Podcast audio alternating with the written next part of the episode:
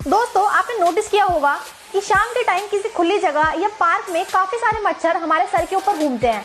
But क्या आपको इसके पीछे का रीजन पता है कि मच्छर हमारे सर के ऊपर ही क्यों घूमते हैं? तो चलिए, आज मैं आपको इसके पीछे का रीजन बताती हूँ। दरअसल, मच्छरों को हमारी बॉडी से निकलने वाली हीट और हमारी बॉडी से निकलने वाली कार्बन डाइऑक्साइड बहुत ज़्यादा पसंद होती है। और यही रीजन होता है जो मच्छरों को हमारी तरफ़ अट्रैक्ट करता है।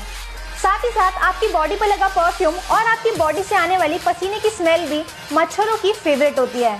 हमारे सर में आने वाला पसीना इतनी जल्दी नहीं सूखता, इसलिए आपको अपने सर के ऊपर ही हमेशा सबसे ज़्यादा मच्छर घूमते हुए नज़र आएँगे।